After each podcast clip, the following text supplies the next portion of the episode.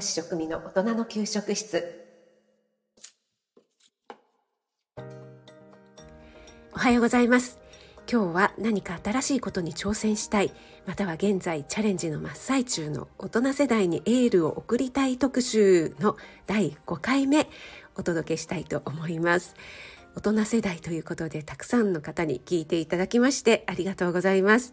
えー、まだ聞いてないよという方は1回目から4回目までのリンク貼らせていただきますので聞いていただけると嬉しいです、えー、今日はですねかなり実践編になります。こちらはですね資格試験などに挑戦されている方受験される方用になります。まず結論からお話ししますと試験会場を下見するということです。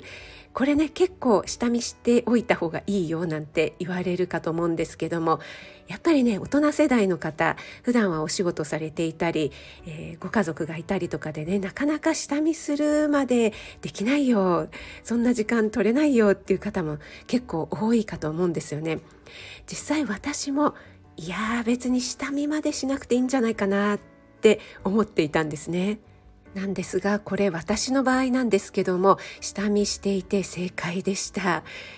私は管理栄養士の国家試験を受験したんですが試験会場が東京の池袋の立教大学になりました。で立教大学は私以前に行ったことがあったんですね。なので大体あの辺だっていうイメージもついていましたし池袋の駅からさほど遠くないなっていうのも分かっていたので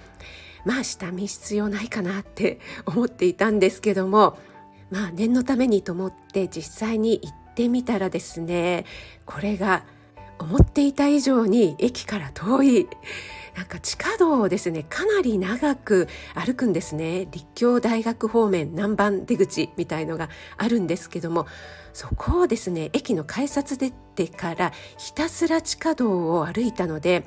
途中で本当にこれで合ってるのかなって不安になってきてしまったんですよね。そして無事地上に出てからもですねなんかもう方向感覚が分かんなくなってしまっていたのであれこれ出て右左とかって思ってしまって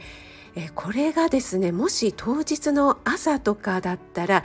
とても焦ったと思うんですよね。ただでさえ当日は試験のことでも頭がいっぱいで緊張しているのに試験以外のことでこう不安の要素っていうのをねなるべく減らしたいっていうのはありますよね。試験当日というのは今まで勉強してきたことをもう最大限発揮しようと思ってもなかなか環境の違うところで普段以上のパフォーマンスっていうのは、まあ、まず出せないなというふうに思っていた方がいいですよね。まあ、中にはね本番に強いっていう方もいるのかもしれないんですけども私なんかの場合は普段が100としたらもう80とか7060ぐらいにはなるでしょうっていうことを頭に置きながらですねもうそれ以上パフォーマンスを下げないようにということでせっかく勉強してきたことが予期せぬストレスがかかったことで発揮できないっていうのは本当に残念ですし資格試験ってその日しかないもう一発勝負のことが多いですよね。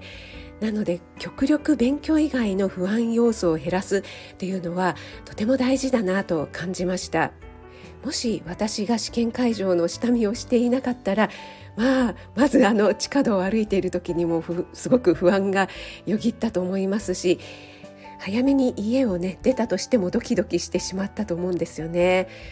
そして駅構内のトイレの場所なんかもチェックできたので、え学校にね着いてから、えトイレトイレとかね、え混んでるところに行かずに済んだというところもね結構リラックスできたポイントだったのかななんて今思います。そしてもう一点付け加えるとしたらこれは試験日の季節にもよると思うんですけども私はねちょっと寒い時期だったので温かい飲み物があると本当にほっとしましたね。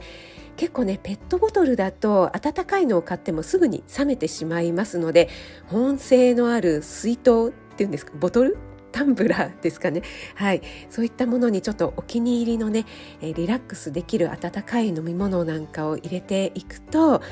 休憩時間に普段飲み慣れている温かい飲み物がねこう胃の中に入ってくるとこうほっこりほっとしますよねはい。ということで今日は大人世代にエールを送りたい特集5回目。試験会場は下見しておいた方がいいですよ。そして温かい飲み物を持っていくといいのではないでしょうかというお話をさせていただきました。